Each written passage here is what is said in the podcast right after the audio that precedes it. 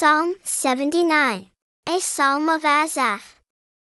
O God, foreigners have invaded your chosen land. They have polluted your holy temple, and turned Jerusalem into a heap of ruins. They have given the corpses of your servants to the birds of the sky, the flesh of your loyal followers, to the beasts of the earth. They have made their blood flow like water all around Jerusalem, and there is no one to bury them. We have become an object of disdain to our neighbors.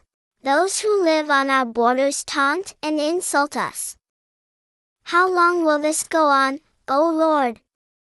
Will you stay angry forever? How long will your rage burn like fire? Pour out your anger on the nations that do not acknowledge you, on the kingdoms that do not pray to you. For they have devoured Jacob, and destroyed his home. Do not hold us accountable for the sins of earlier generations.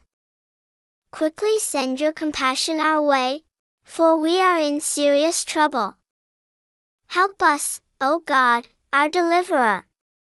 For the sake of your glorious reputation, rescue us. Forgive our sins for the sake of your reputation. Why should the nations say, Where is their God? Before our very eyes may the shed blood of your servants be avenged among the nations. Listen to the painful cries of the prisoners. Use your great strength to set free those condemned to die. Pay back our neighbors in full. May they be insulted the same way they insulted you, O Lord. Then we, your people, the sheep of your pasture, will continually thank you. We will tell coming generations of your praiseworthy acts.